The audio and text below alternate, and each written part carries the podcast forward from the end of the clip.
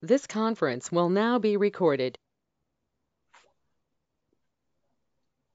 Hi, this is Felipe. Today I'm speaking with Christoph. Christoph, thank you for taking the time. Thanks for having me. Great. Uh, too kind. Great to have you on the show. Um, at the at the beginning of the interviews, I always like to ask guests, uh, what what was it about data or data science that that appealed to you? What was it that brought you into the space in in the first place?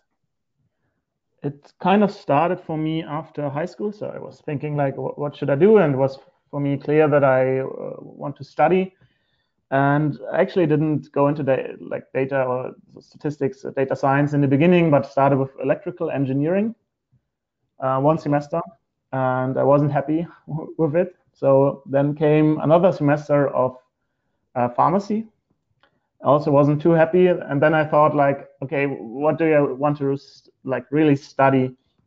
And my issue or my my problem was that I didn't want to decide at the beginning of my studies in, in what sector or, or what type of industry I want to work in later. So I was kind of looking for something that gives me an opportunity to work or, or to decide later, kind of.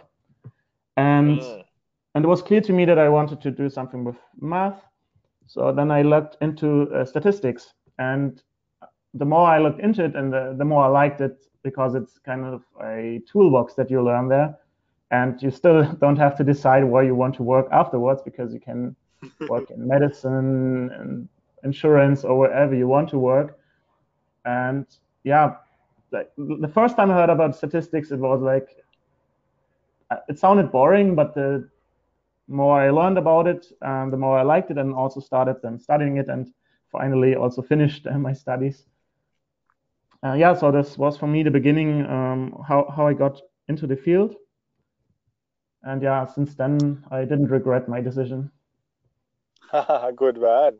And um, what when you were when you were studying statistics, uh, what what was it in the in the early days that you particularly enjoyed?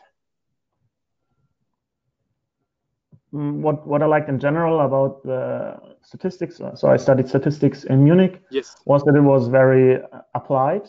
So like in the um, second or third semester, we already started uh, learning um, like R and doing some smaller analysis. So for example, in the third semester, also we had uh, a project where we had to give a presentation in the end, uh, work with real data, and this really got me hooked. This uh, immediate contact with problems to work on so you immediately see like the things that you learn that you can apply them and use them. So in the beginning was obviously some simple stuff like descriptive statistics, creating figures, plots for for the presentations. But later on, we also worked on on bigger projects, and this was really fun for me to have this application early in the beginning already. Definitely. And what what was your one of your favorite uh, projects or, or problems that you got to work on in, in those early mm-hmm. days? For example, in, in my master's, we have this course which is called consulting. Uh, the concept is that you have a project partner who has a uh, can be a company or a researcher who has um, kind of a data set and a question, and then you collaborate with the project partner to to answer the question using some data analysis. And I had data from a, an online game. And the question was, so this was an online game where you could build uh, big teams or like clans or something. And the question was, and this could be like, I don't know, three to, I don't know, 60 players or so. And the question was, what, what did you have to do to gain power or status in this team and so I got data from a from this online game and could analyze like what what influences whether you will gain status or power in this team. And we did also a comparison across many countries because this uh, game was played in, in different countries and did a comparison if there's different effects, for example, whether you trade a lot, uh, a lot of resources within your team. Uh, so the goal was there's of course like a big map and and you have resources you could mine and you could attack other uh, uh, teams. And one one like the factors we looked at were, for example, how much you traded within your team, how much you uh, su- supported them in when you were fighting against other teams, and how these factors influence whether you gain status or power in a team, and, and how these factors are different between different countries. Uh, this was a really fun fun project. Uh, the first project also were, had like bigger data, I would say, um, like a few gigabytes. Um, yeah, this was one of the more, more memorable projects. That's awesome. That would have been such such interesting uh, study to get into. Um, mm-hmm. Yeah, yeah. Did did you end up applying any of the findings yourself? no, um, not like uh, in, in the team how to, how I gain power or status. No, not really. Yeah. Um, I think um, the yeah the setting yeah, was, was very like uh, um, artificial kind of in I, I, mean obviously the research question was also like maybe if it whether it applies also in other kind of teams like in companies but of course like the, as a I have to say as a good statistician like the analysis is a well for the setting of the game first of all and then if you want to draw other conclusions you have to support it with with other arguments yeah whether it applies to yeah. companies for example for example good man yeah that's that's good and and how what has your your career looked like since uh, since the the masters yeah first i want to still stay a little bit in my studies um oh, because yeah. i actually be um so I already started working during my studies. So there's the oh, statistical nice. consulting unit um, in at the at the university where I worked really early on, and this was really valuable for me because I got in contact with so many different research projects. So the idea of this consulting unit was that uh, researchers, but also companies, could come with the data and the problem and ask um, for help. And Mm-hmm. We we always couple like a student and one more senior researcher, and they both helped one of the clients, and they got in contact with like lots and lots of projects. So I think this really helped me a lot in like getting a good start already with my uh, data science career. I would say. And so, why? for example, why, did it give you a good start? because we I just got a, such a great sample of different uh, projects to work on. So it, it, it, starts with like smaller data sets where the, from researchers. I think there was one um, who studied whether you should like when a cow gets pregnant and they usually like you stop um, um, milking it so that, that it remains healthy um, but she asked like whether maybe it makes sense to even during pregnancy to to still milk a cow. Maybe it's better, and they measured like the, the fat of the the cow at the back and stuff like this to answer the research question. Uh, and another project was completely different. For example, where we built a rent index for a small city in Germany. So this where we predict the average rent for um, for based on how big the flat, flat or houses, where it's located, uh, what year it was uh, built in, what kind of heating it has, and so on, which is then officially used in for, for citizens. So they can use this tool in the end and ask like, am I paying too much rent? Or if you're a landlord, am I like, um, can I uh, ask for more money? And uh, even got like uh, in, into the newspaper, like just a very small local newspaper, but it was kind of a fun project. Yeah.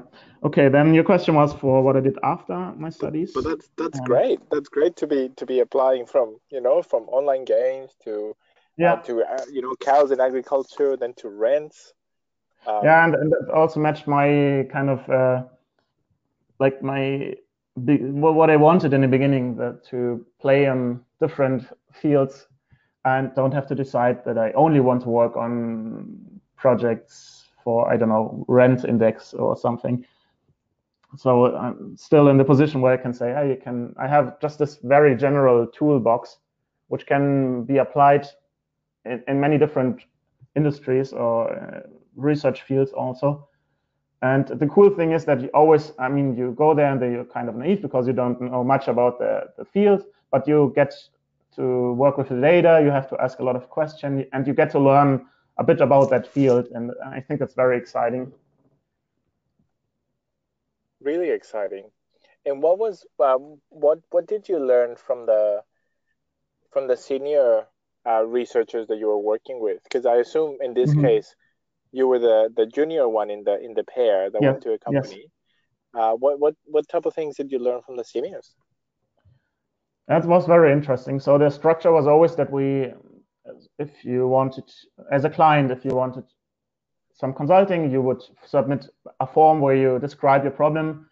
Sometimes so and then we get this and and uh, in the team meeting would just they get this distributed to the projects.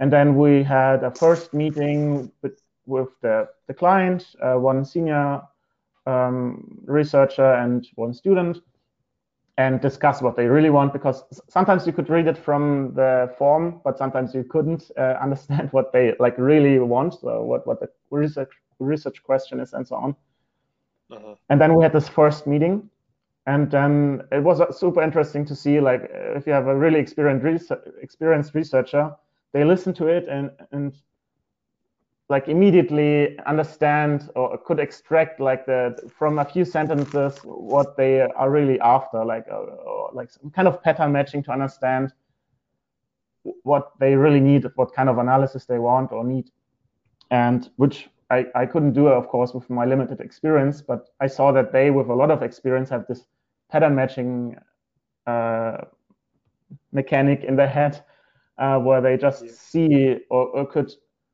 deduct what kind of uh, problem they have. This, yeah, this was my, yeah.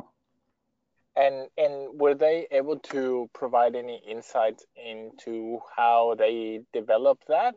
in a in a conscious way, or was it purely from from exposure to lots of projects?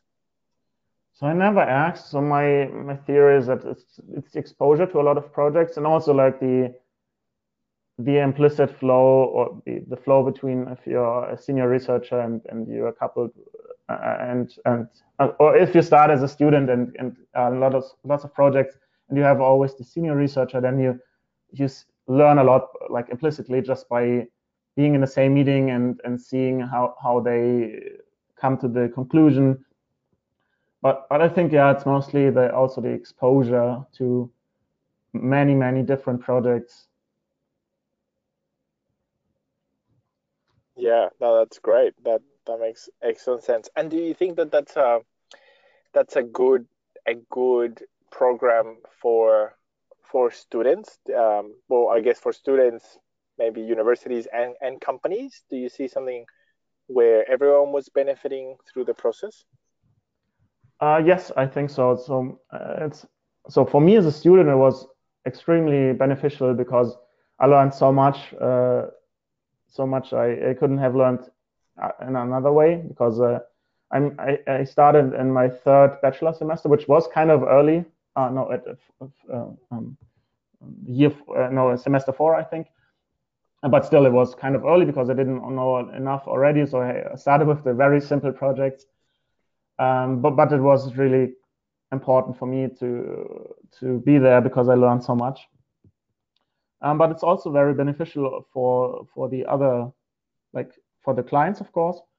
So, for example, the because it was a unit in the university, it was set up in such a way that it was free for other researchers from the same university. So I think they got like nine hours of consulting for free. And so this is of course very valuable for them because this, these are, were mostly, for example, master students who came from a different field, maybe sociology or so, who had just a little bit of statistics, and then they're confronted with maybe a more difficult analysis or, or data project in their master thesis or maybe also in their PhD and then they are kind of struggling how to how to continue with their the project.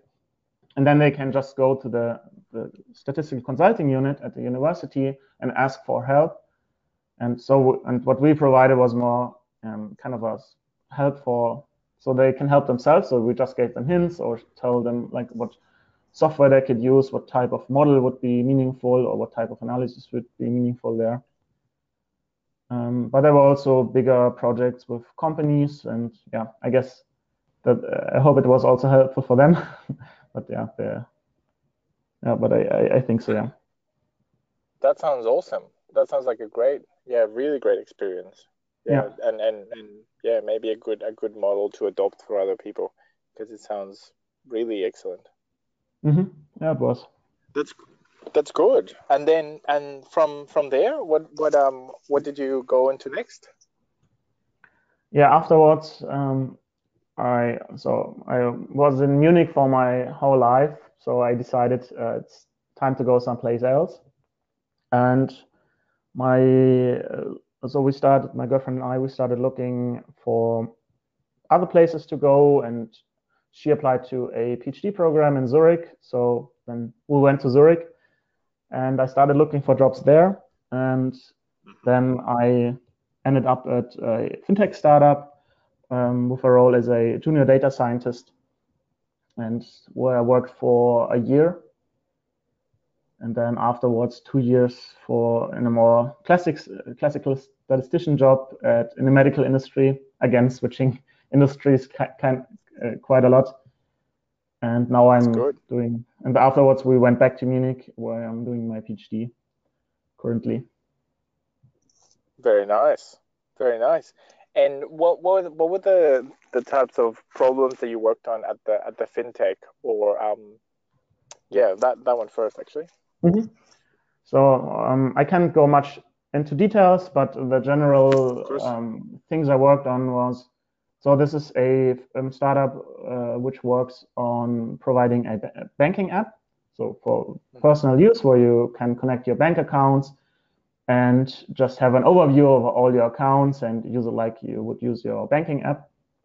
Um, but it's well, you could like connect multiple accounts and so on. And as I said, I worked there as a data scientist, so I kind of had, I would say, two roles. One was working on like features for the app. For example, one of the features is that like financial transactions are automatically classified into different categories. That's a project I worked on. And the the other type of projects I worked on were more like these ad hoc uh, analysis, like uh, I don't know how many users we have and things like this. Um, so, and I also I found this distinction between the two very interesting because they require very different set of collaboration, I would say. So, um, because for this first type, you have to, oh, oh, oh let's say the, the, easier part is if you have like these ad hoc analyses and you want, so the, the end project product is maybe like this, a few numbers or a chart, and then you can provide this. But if you build something that should be part of the product, you always have to think about, okay, how do we integrate it into the product? Um, you have to work closely together with uh, engineers who then implement it also. And yeah, so uh, I think this is a very uh, interesting uh, to kind of have these two problems where you apply uh, maybe similar methods, but um, the the process is very different. Yeah, and it's interesting that um, interesting to or great to have the experience of, of working on both sides. What what would what did you uh, learn or what skills did you develop while in your in your time at that company? Mm-hmm.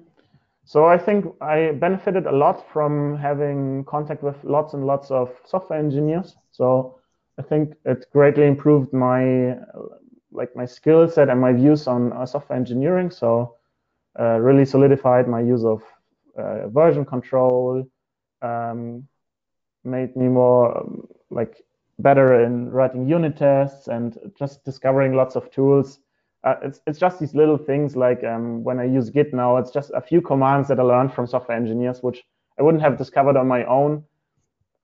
And just uh, looking at things through the software engineering lens because my my education was statistics, where we do have a little bit of software, but it's not too too much.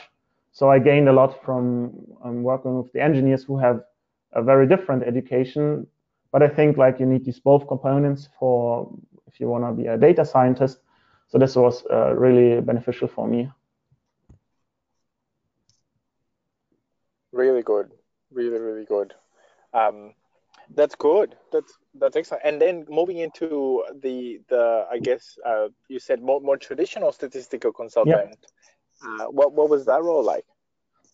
So the second job was uh, in medical research, and it was a, very small foundation. I think like 12 people or so, but with a very good portion of uh, statisticians. So I think we were like five statisticians or so, and I also had multiple hats on because it's such a small uh, organization. One was obviously the doing status like work of a statistician, which included writing papers together with a um, rheumatologist. And the the other jobs were more like um, because we also collected data, so we had uh, or they they have a an online tool where they collect um, patient data and also from doctors for patients with uh, rheumatic diseases. And that's also the data we ended up analyzing. And one of my jobs was also to um, help with continued development of the database or like the, the web interface. So I didn't work directly on like programming it, but working to the, like being the link to the uh, IT company that did the development on on the online database yeah so this yeah.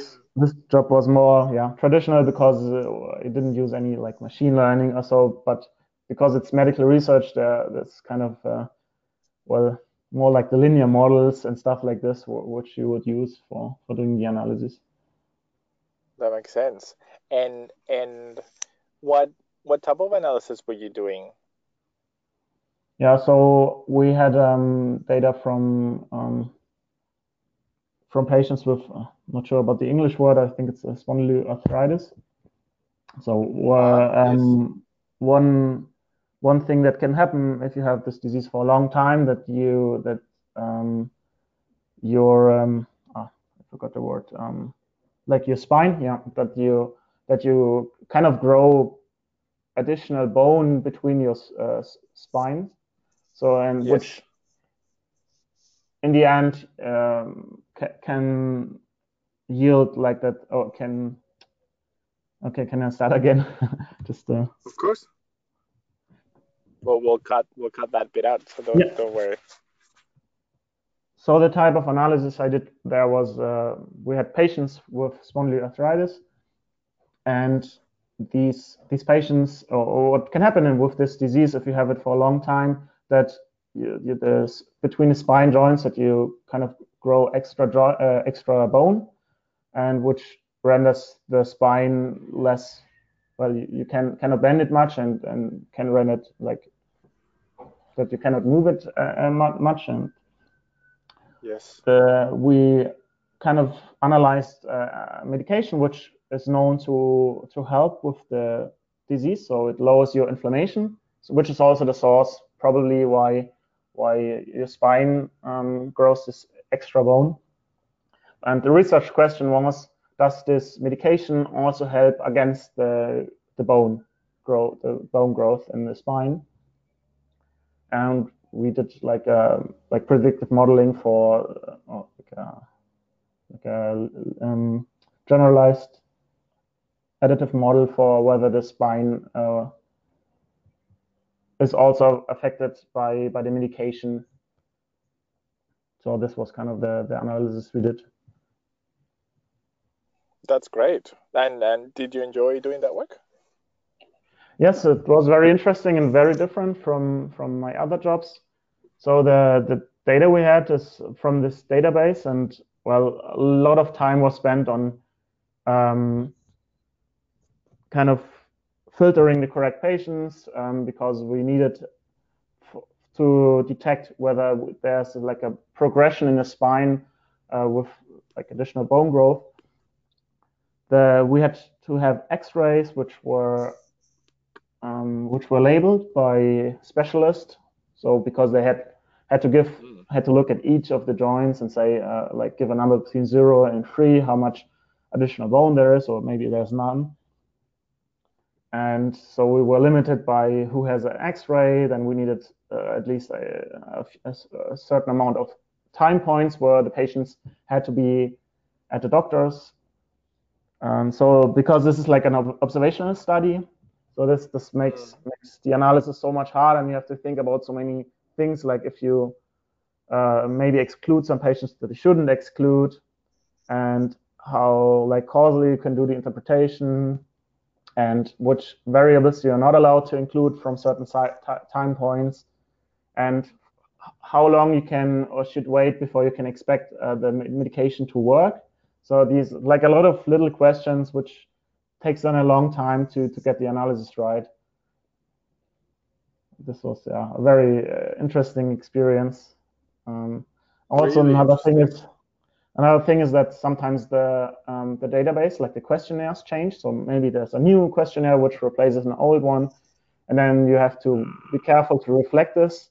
So then you you do some kind of mapping uh, for for your data that that they well it's kind of consistent for your model so yeah very difficult work indeed and how how many people were helping you with with uh, labeling data so uh, fortunately this this uh, was already labeled uh, when i came there oh, so i think so this was outsourced and um, i think there were yeah, um, oh, there were two people labeling the data um, to to external experts. And yeah, this is also yeah kind of you you would oh, like naively you would think ah yeah they they experts label it and then it's perfect. But uh, of course it isn't. So we also looked at things like um, how much do we. Uh, so we had some overlap um, between. Or so no, actually both both labelers labeled all of the images. So we could do some analysis how how good the agreement is and it's of course it's not perfect because some uh, sometimes they have like a complete different uh, interpretation of the results. So one might say, oh, it's completely like um, bone. The other would say, no, it's uh, from a different disease, some something. So it's like a zero on the other hand, like the maximum count almost. Or do you have some slight differences between the the labelers, and you have to kind of get get a good uh, um, yeah uh, we reported, of course, how much they agreed, and but I also have to think about like uh, how, yeah, how, how good is the data then in the end, yeah. But it's a really difficult issue, this uh, labeling. So as I found out when when working closer with this. Oh yeah, yeah. No, I've I've definitely had um a a fair number of of um of traumatic experiences with with uh, the data that gets that gets labeled manually, and yeah, sometimes um, sometimes by experts, sometimes not, and and there's always um, issues. So the fact that you had that it was um, they labeled by multiple people and that they were experts, I think that's uh, that's a really good really good um, way to do yeah. it. Uh, do you have any other recommendations on on uh, labeling data? Yeah, so I think um, for for other projects, what we also had um, where we did labeling for um, rheumatoid arthritis, where you would label the, the hand images, and there you for the labeling you say how much the the bones and the fingers, for example, are eroded by the disease, and we had like continuous labeling by um, sometimes by students, sometimes by doctors, and we would always compare sometimes so sometimes give the student the same images they already labeled, but at, at some later point. So you could uh, measure yes. things like um, inter-rater, uh, like reliability. So because sometimes you see the same images, but would give a different rating. And so then you you have at least so this is one one thing you can do that you give the same the same items again to the same labeler, obviously not uh, like directly after, but maybe a few days later or so, or a few months later, depending on your project, and just to see how much they they, they agree with themselves. So, and also the how much two raters agree between each other.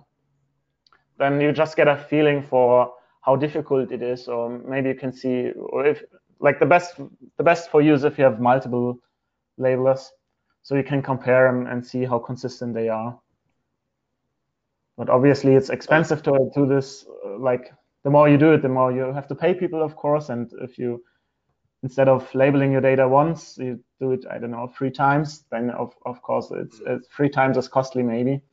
So yeah, but I think you should at least have a little little bit of these like overlaps or have two people label the same data. So you just mm, are not blind to the quality of your data because it's easy to just if, if it's a numbers like it's in uh, some Excel sheet, CSV or database, it's just the numbers and they look like they are right because they're, I mean they're just binary coded numbers and they look so clean and, and perfect. But you always have to look at the process and and maybe they are not as close to the ground truth as you want it to be. Mm-hmm. Yes, yes, indeed. Oh, that's that's yeah, good good tips. Thank you. And uh, was it after that that you decided to do your your PhD?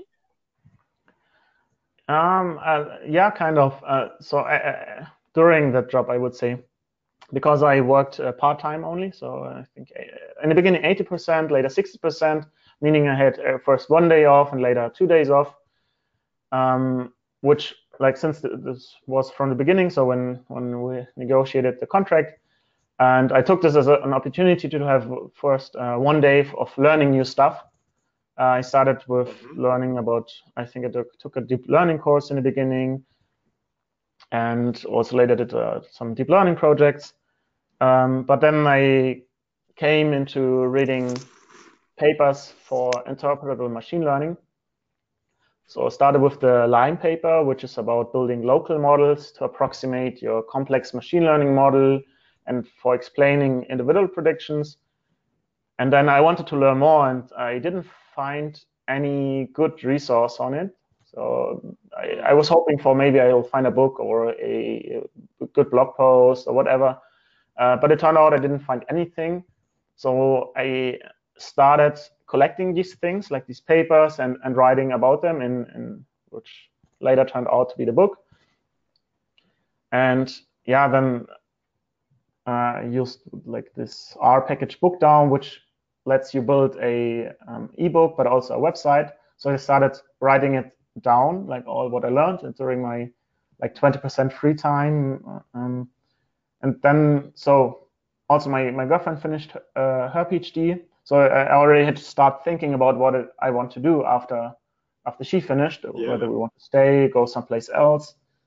And the two options were at this point were for me maybe uh, freelancing or doing a PhD. And since I was already writing the book, I thought, yeah, might make sense to do a PhD because it's yeah very close already to like uh, reading the paper, writing stuff down, and and I enjoyed it at this point. So this was my decision then to do a PhD. Wow, yeah, that's that's a great way to to get into it. Um, yeah, starting it with with a twenty percent time, following your curiosity, and then coming to the realization to say like, this is an area that's there's not much out there. Mm-hmm. I might as well dive dive into it.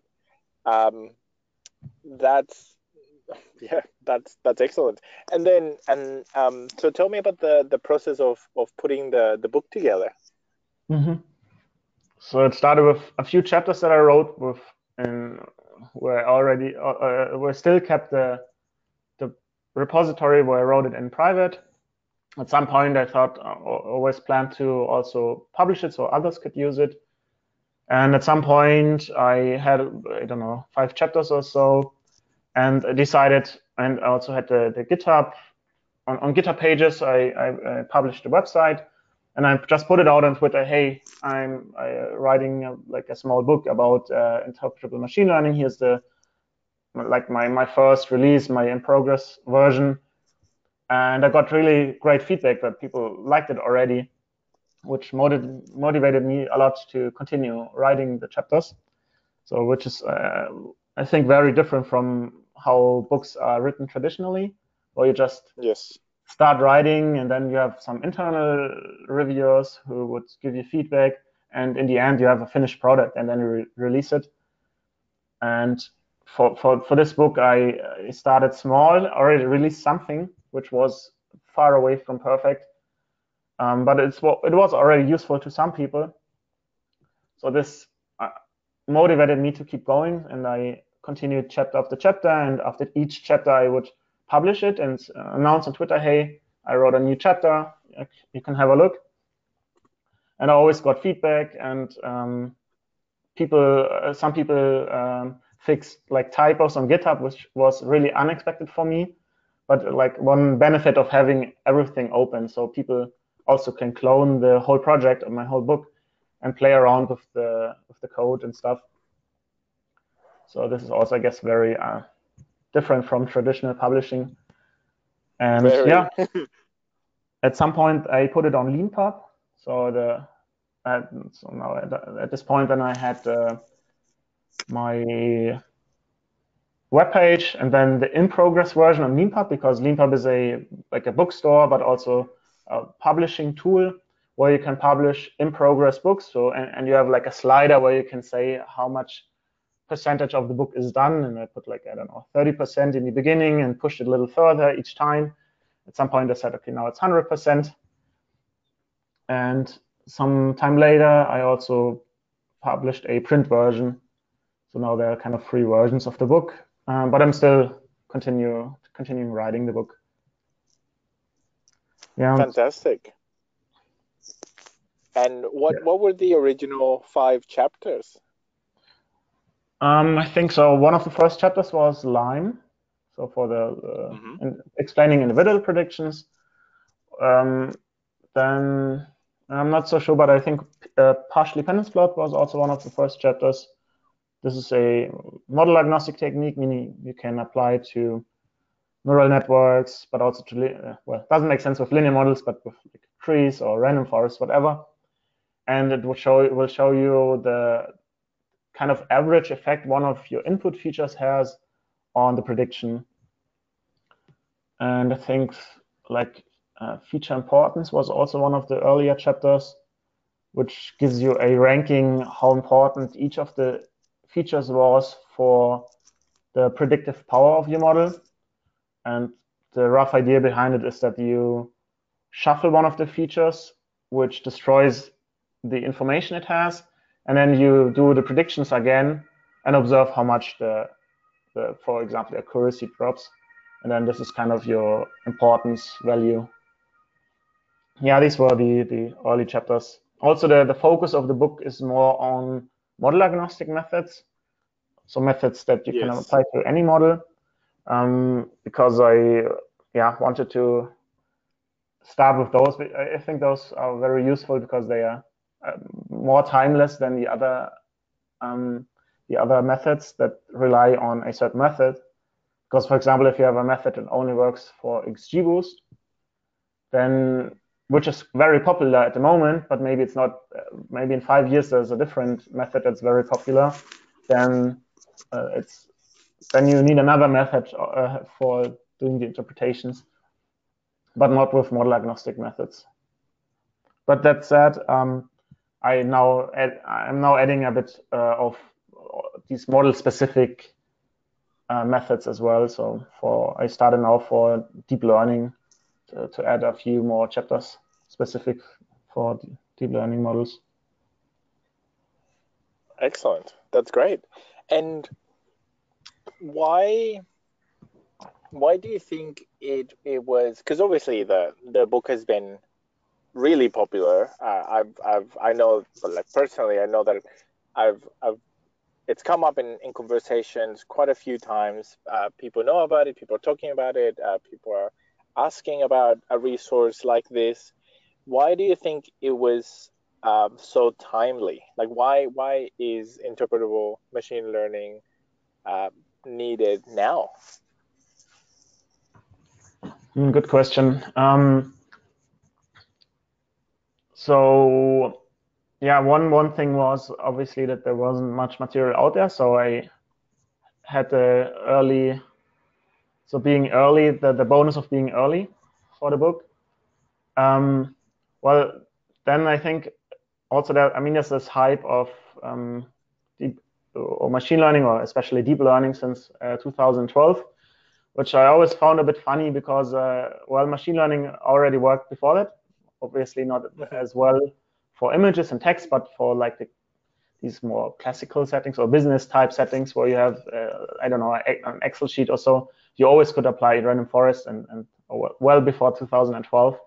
But I think this this hype of deep learning also pushed um, other types of like the uh, um, quote unquote uh, traditional machine learning further, and more people are trying it out. And what I often observe is that people try it out and then like, oh, we don't understand the model. What what does it do? And so mm. often it naturally arises the question like, how can we do some interpretation? Are there any methods where we can learn what the or understand what the model does? So I think there's this need to explain or this yeah, desire to explain what the models does, which often comes from the data scientists themselves. So for just some doing some debugging. So for example, when I did uh, Kaggle competitions, uh, so a while back, like six or seven years, I wasn't too successful. But uh, I, I, one of my favorite algorithms was random forest, and, and one of the reasons being because you get like a feature importance ranking out of it because I was always interested in learning a bit more about the problem, not only having a black box that works well, but understanding what were the most important features that for predicting the outcome. So yeah, I think that's that's a source of interest for for this topic. And yeah, the the other thing, um, it's just speculation, but I think like because I made the book so open and for free, so, uh, so they, they, you can always visit the web page and uh, the ebook, you can pay for it, but you don't have to. So this mm, probably helped to at least push push the book more than, uh, yeah, if I wouldn't have it open. Yes, yeah, definitely. And do you think that most most data scientists are learning interpretability in their um, in the courses that they're doing, whether online or, or at university, do you think that this this topic is covered usually, and um, and if so, how well? Hmm. The courses I had didn't cover it much. So uh, of course, for the random forest chapter that I learned in my machine learning course at university, there was this like a few slides on the feature importance, but I don't recall really learning about these techniques. And also, I, I took a few online courses at Coursera uh, where I didn't stumble upon any of the interpretation methods. So I think also in, in the courses there might still be, be a gap, which is now probably filling slowly. Um, but yeah, so we, for example, the, at our university now, um, my professor is now adding also a lecture on interpretable machine learning. Great, great, great, great. And um, and uh, yeah, um, I share um, your your passion for random forest and um, and and for the same reason, I found that I could get so much information mm-hmm. out of out of the random forest and obviously, yeah, feature importance uh, yeah. being one of them. Um, there's also the, the local feature importance that it gives it you at, at a mm-hmm. at a row level. Um, and and there's obviously interesting things that you can do with the proximity matrix. Um, yeah, it's not it's not yeah, but one thing I learned the hard way is that you shouldn't fall too much in love with one of the well, one of your favorite algorithms because I, I uh, in Kaggle competition in Kaggle competitions, I always used random forests, and there was this one competition. I think it was about uh, detecting dark matter. So there was simulated data and from like images uh, of uh, like um, galaxies. And if you have some dark matter, then the the the image of the galaxy behind the dark matter would be a bit distorted. It's like a way for detecting dark matter. And I obviously, because I was too much in love with random forests, I applied random forests and they performed really poorly. Um, but I teamed up with someone else who had a completely different approach, and then I think we had a 10, ended up in the top 10%, but it was not thanks to not thanks to me. Um, yeah. So this is also a trap you can fall into. Just like apply your hammer to any any problem, but uh, yes. not not see the range of solutions that you should look at. Very wise words. Uh, so so true. So true. And um, yeah, so so true. I I did a, a quick poll um, at at work around. I picked one of the one of the topics in in your book. So under the the model agnostic methods, uh, one of the ones you mentioned before is the partial dependence plots. Mm-hmm. And um, at work, I were having lunch with a data scientist, and I asked him. I said, "Oh, how do you how do you guys know about partial dependency plots?" And um, none of them knew. I was Okay. like, "Oh, yeah, there's there's um it's this is and and obviously it's it's a it's one of the interpretable methods that has been around for some time is that Mhm. right Yeah, it's quite old, I think. Uh, not sure about the date, but yeah, one of the oldest before the Yeah. uh, interpretable machine learning hype. Yeah.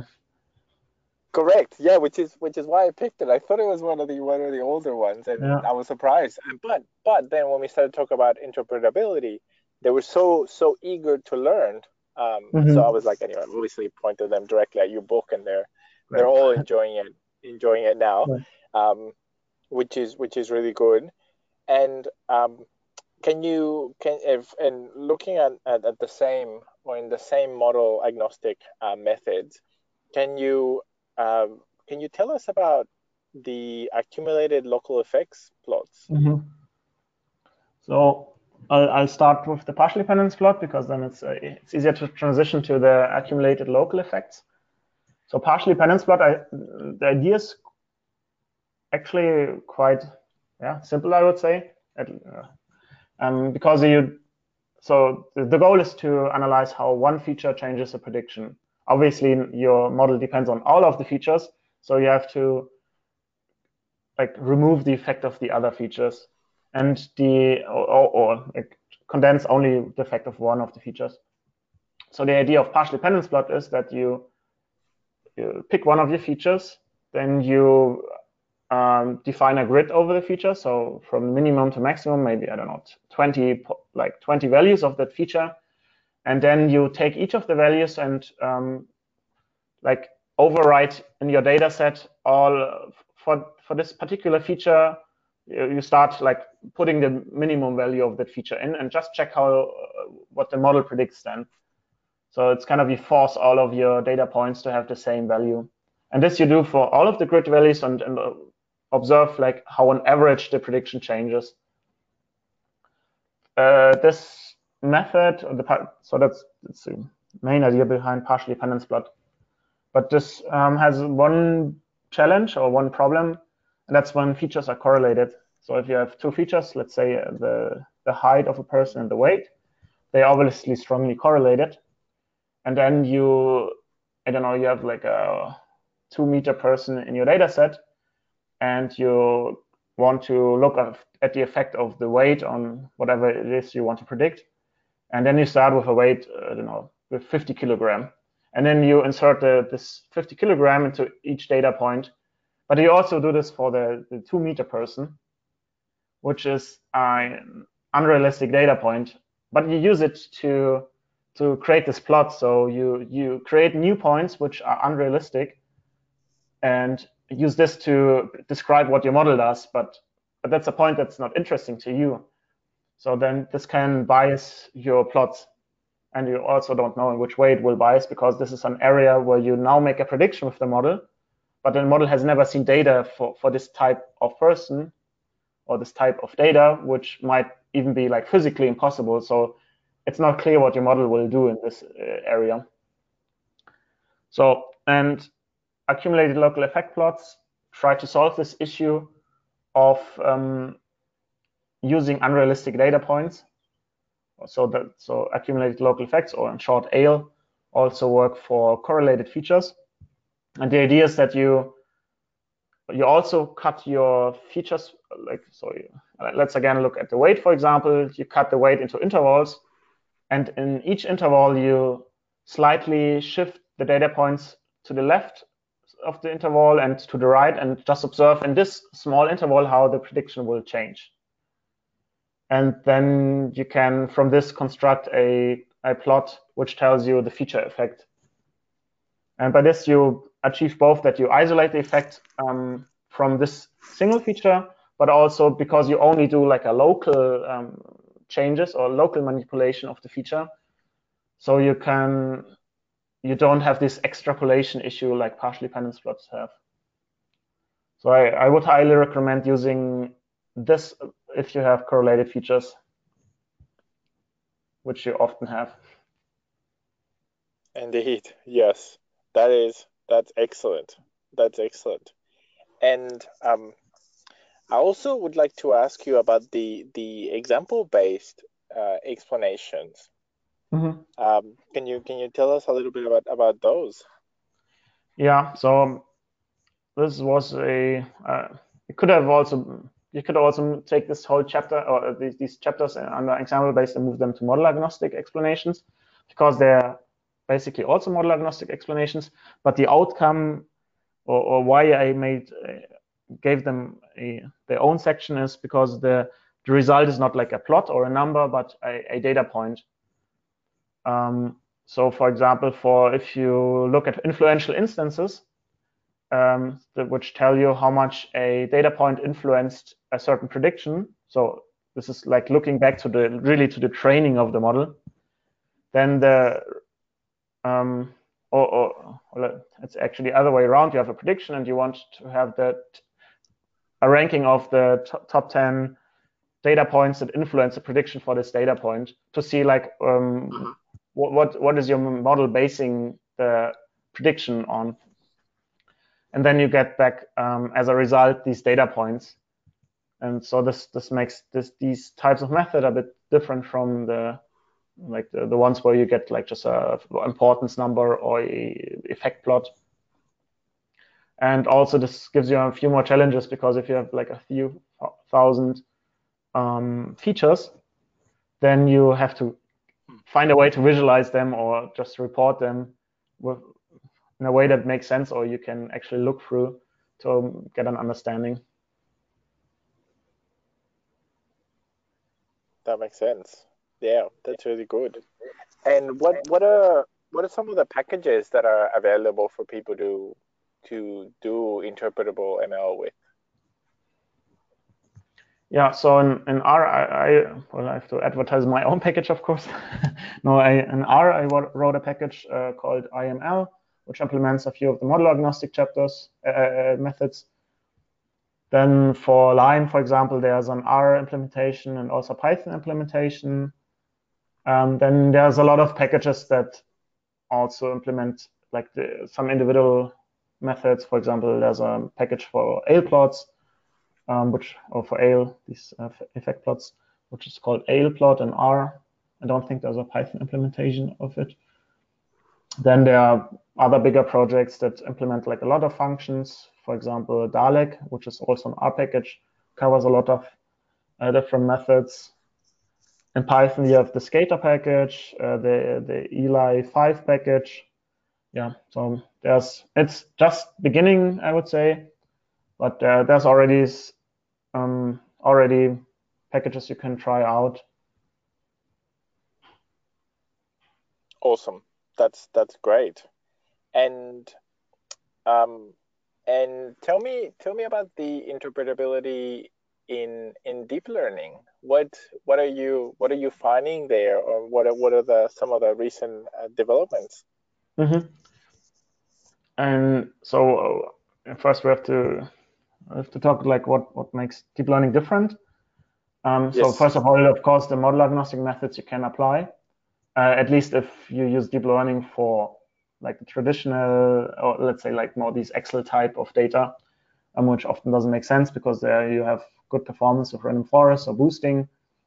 So one one difference is that you use deep learning mostly for data with like uh, some spatial structure like images or text and word like neighboring pixel matter and neighboring words uh, matter. and so this this is one reason that the the methods are a bit different from the other methods. And the other reason is that you have, usually have a gradient you can work with, so you can have more um, well, efficient methods, and because you can can use that gradient, and all, all the architectures architectures usually give you the gradient. So that being said, um, what can you do? And well, one one thing you can do is try to understand what the neural network does how it works on the inside. And these are the images a lot of people might already have seen, these uh, feature visualizations, where you try to find the input that maximizes the activation of a certain unit of the network, for example, of a neuron or maybe a whole convolutional layer or so. So these are like these, which look like hallucinations, where you might then kind of try to interpret what, what you see on the image, which might be like a, I don't know, a dog snout or uh, a daisy or whatever. So this this is one way of trying to understand what the network does. Other techniques try to, which I would call like feature attribution. They try to explain individual predictions. It's like it's like saliency maps. There are like dozens of different uh, algorithms to to do this. Some work with the gradient, some with occlusion, and for each there are many many different flavors and they all give you this so you have some maybe some input image and then you want to highlight the parts the network is looking at for doing the prediction. Maybe it's uh, some image and you get a prediction that it's a dog and you want to know which parts of the image uh, contributed to the dog prediction or dog classification. Yeah that's also a chapter i'm still i'm still working on but there's so many different methods so it's really you're really drowning in in, in papers that, that have slightly different methods for for the same thing. Yeah, and then wow. there, which uh, also goes more in the direction of feature visualizations. These are techniques that try to um, learn about more the concepts or examine the concept that the neural networks learned. Um, oh, I forgot the name. The like the um, concept activation vectors, for example, there's a paper about that where you can provide some data and, and learn like whether the neural network used certain a certain concept. This could be like I don't know gender or whether uh, or and it's or also simpler concept like stripes, uh, whether it relied on detecting some stripes or so um, for for a certain prediction.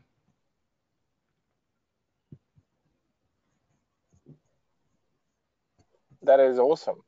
That is awesome. And and what what is your what is your process to go through the the literature literature and then uh, and then put it into into shape to to then mm-hmm. feed it into the book?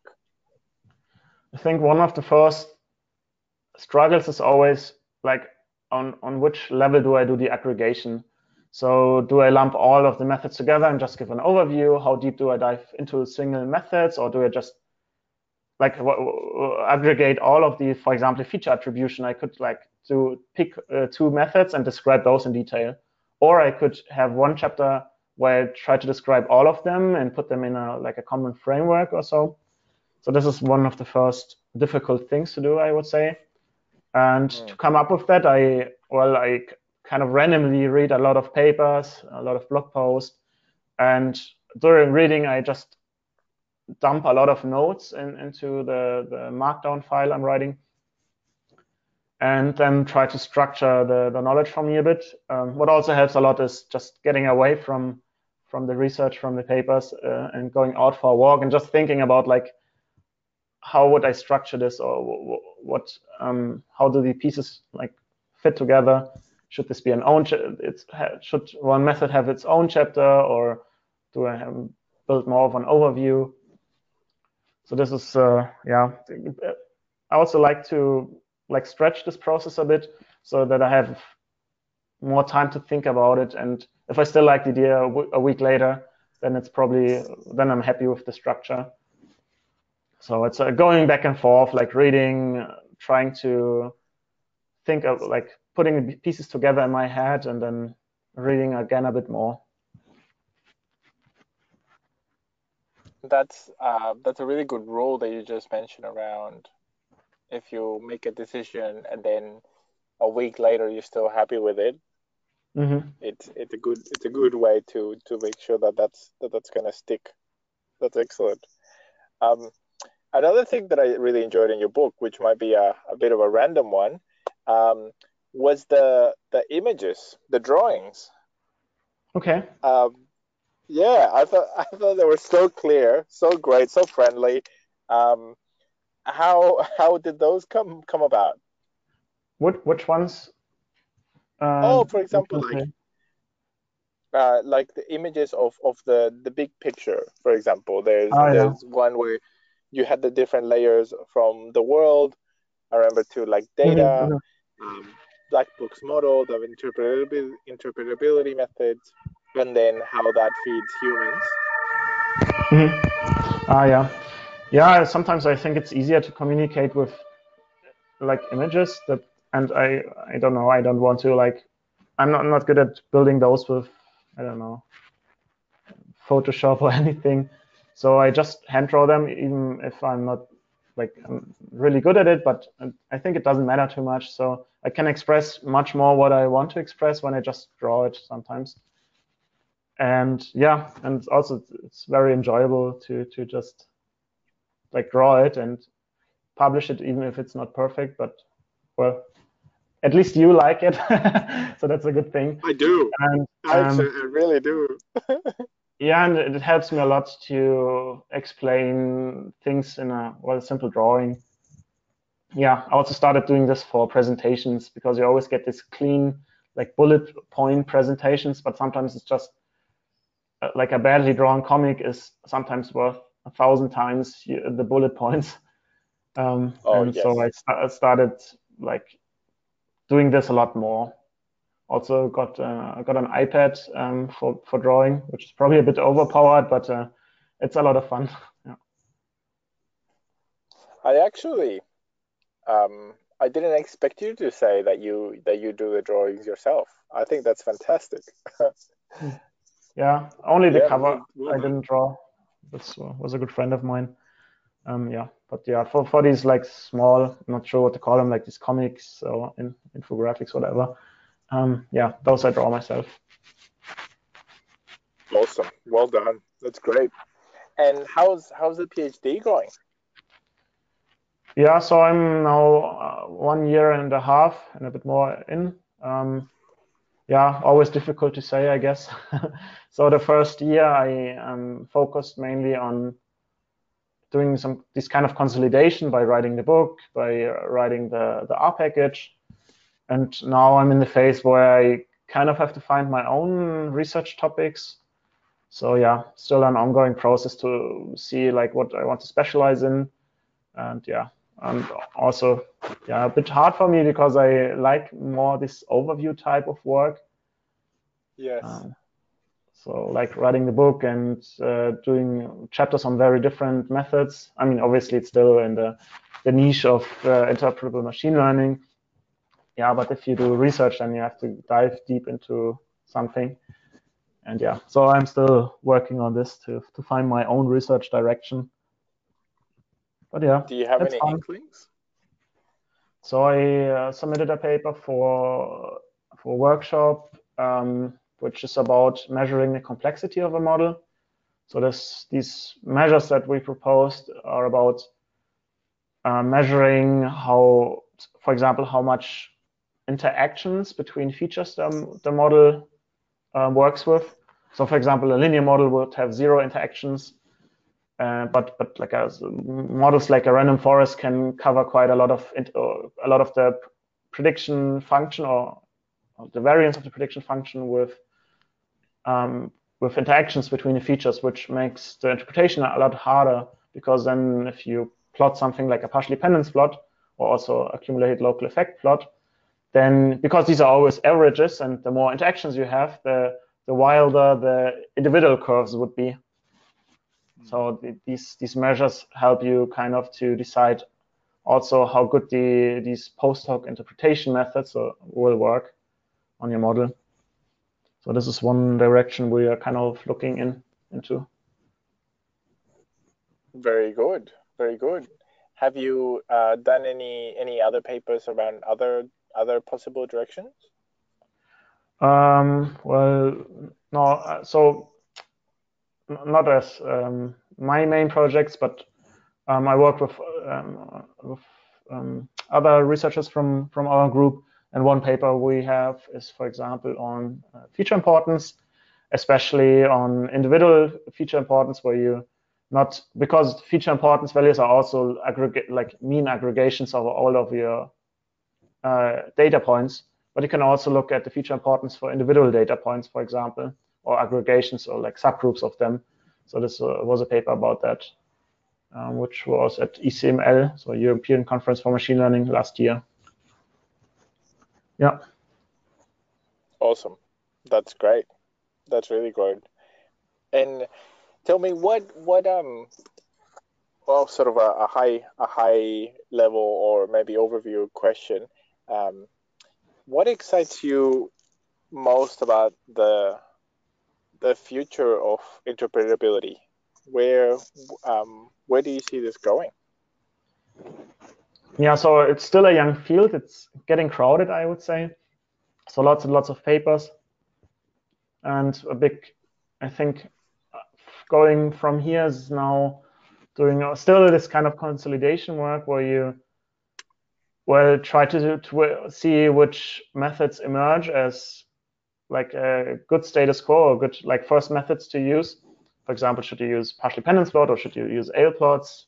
or what or to better understand what are the problems with each of the methods. So I think one direction we should be going is to really analyze or better understand the methods to to get to, yeah to solidify them or to better understand their weaknesses and to have like a tool set that you can actually recommend so these and these methods are really good and and in this situation you can use this method you should be careful with this method. Only in certain scenarios you can use them. Yeah, I think that's a way to go. Um, yeah, one issue is obviously that we have also a lot of a lot of new methods coming up, and you always have to decide: is this now uh, how new is it really? And is it like how does it fit in with the already existing methods? Yeah. Very true. Very very true. And what what would you like to do, or what do you see yourself doing after the PhD? Um, that's a good question, but I, well, my current plans are to to start something of my own, like doing like a consulting business on which I already started uh, already a bit on the side of my PhD, but doing consulting on the on interpretable machine learning, or also a bit broader about like what what can go wrong if you use machine learning. Um, so like these best practices around machine learning. So yeah, that's that's my current plan. It's it's my plan since a year, so it's uh, I guess a good plan, or at least I'm still happy with it. Yeah, exactly. I like I like that role as I said before. Um, that's really good. And and do you see that taking form as a as a consulting company or as a as a product? Um, mm-hmm. As as as advisory? Uh, how um, do you have any any early indications? Um, yeah. So my plans are currently like just like a starting out with just me, just a one-person consultancy, so or more like or advising people or companies uh, on on the topic. Yeah, I don't. Well, the product would also be nice, but I don't have anything currently in, in my mind. So probably more the consulting direction. Yeah, no, that sounds that sounds extremely extremely interesting. Um, yeah, really, really, really good, really good. And how do you? This is just uh, out of out of curiosity, but how do you um, structure your your days and, and, and your weeks? As in, how do you maximize the mm-hmm. impact of your time? You seem you you seem so productive. Um, how uh, and and you know like sometimes the, mo- the most productive people they don't feel like they're productive because they feel like they're taking what could be seen as long breaks but it's actually long thinking time so it's always sort of like a i don't know a tough a tough question for people that are are really productive but um because you seem like one of those people uh, how how do you structure your your weeks and and mm-hmm. days and yeah. months so yeah some sometimes i also don't feel very productive and um, yeah but i i guess it's also okay because only doing things is sometimes also it's like the difference between being busy and productive so i i think it's good to have also some thinking periods so now more concretely how i structure my days and and weeks um I have like a to-do list on Trello. I don't know if you know Trello. It's like this board-like or Kanban yes. board-like um, tool. Um, I used it more, much more a few years back, and now I just use it a little bit, um, where I just capture some to-dos that I have to do. I also have like a list of my projects where I look at once a week. So just to just to know to keep them going and that to to write down to dos if I um, have to do something to to keep them moving. Um, yeah, I try to do, not do too much. So in the sense that I don't try to not get, get involved in too many projects, so that I have more time for for the projects I want to work on. For example, the book um, or my my research. Um, so I guess a big thing in my toolset is also saying no to a lot of things. Mm. Um, yeah. And how how do you pick uh, which which things to get involved with and which ones to say no? Uh, that's a good question. Um, I guess, yeah. For example, for um, so I, I, do a bit of teaching and also supervising master thesis, for example. And one filter for me is I, I only supervise topics that have something to do with interpretable machine learning. Um, yeah, since, since I'm like focusing a lot on, on this topic, so this is a good filter. So does it help me with this goal, like learning more about interpretability? Um, that, that's a good filter for me to say whether I work on this or not. And also I just check against my current commitments if, if it makes sense to, to do another commitment. Uh, and then often the answer is no, that I already have too much on my plate. I mean, there's also this danger of like just doing this one thing and, um, well, not growing in other areas, or sometimes it can be useful to do something completely different. So yeah, so still uh, trying to figure out how to um, how to in incorporate this like little probability of doing something completely different or, or working on a different project. But currently, I'm still quite focused on interpretability. And I think that there's many, many, many people out there that are extremely glad and very thankful that you're that you are focused on it. Uh, so thank you, thank you so much for for the book and for all the good work that you're doing.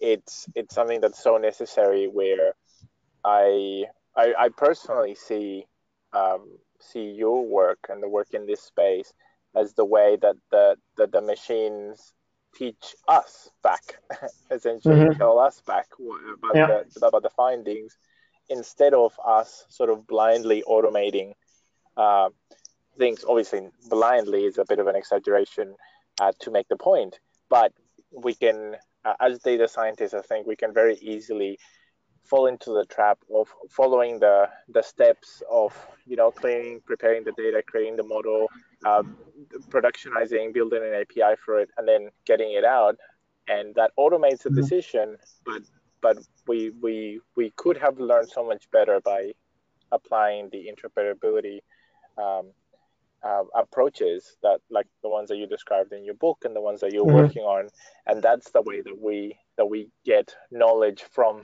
from the machines back uh, into us and and we we learn and get better from it so mm-hmm. so thank you thank you so much for for the work the work You're that welcome. you do is is there is there anything that um that you would like me to to ask you that I haven't asked you yet? Um, can't think of anything now. That is, um, no, that's good. So we will wrap it up there. Christoph, it has been an absolute, absolute blast, a pleasure uh, getting to speak with you. Thank you so much for taking the time. Thank you so, so much for the good work that you do. Uh, obviously, um, my and many many people out there are huge mm. fans and we we thank you uh, for for your contribution to to this very necessary uh, field uh, that we need yeah. bright people like yourself doing this good work so yeah. thank you so much for that thanks for the invitation i enjoyed our conversation it was absolutely brilliant let me let me stop the recording here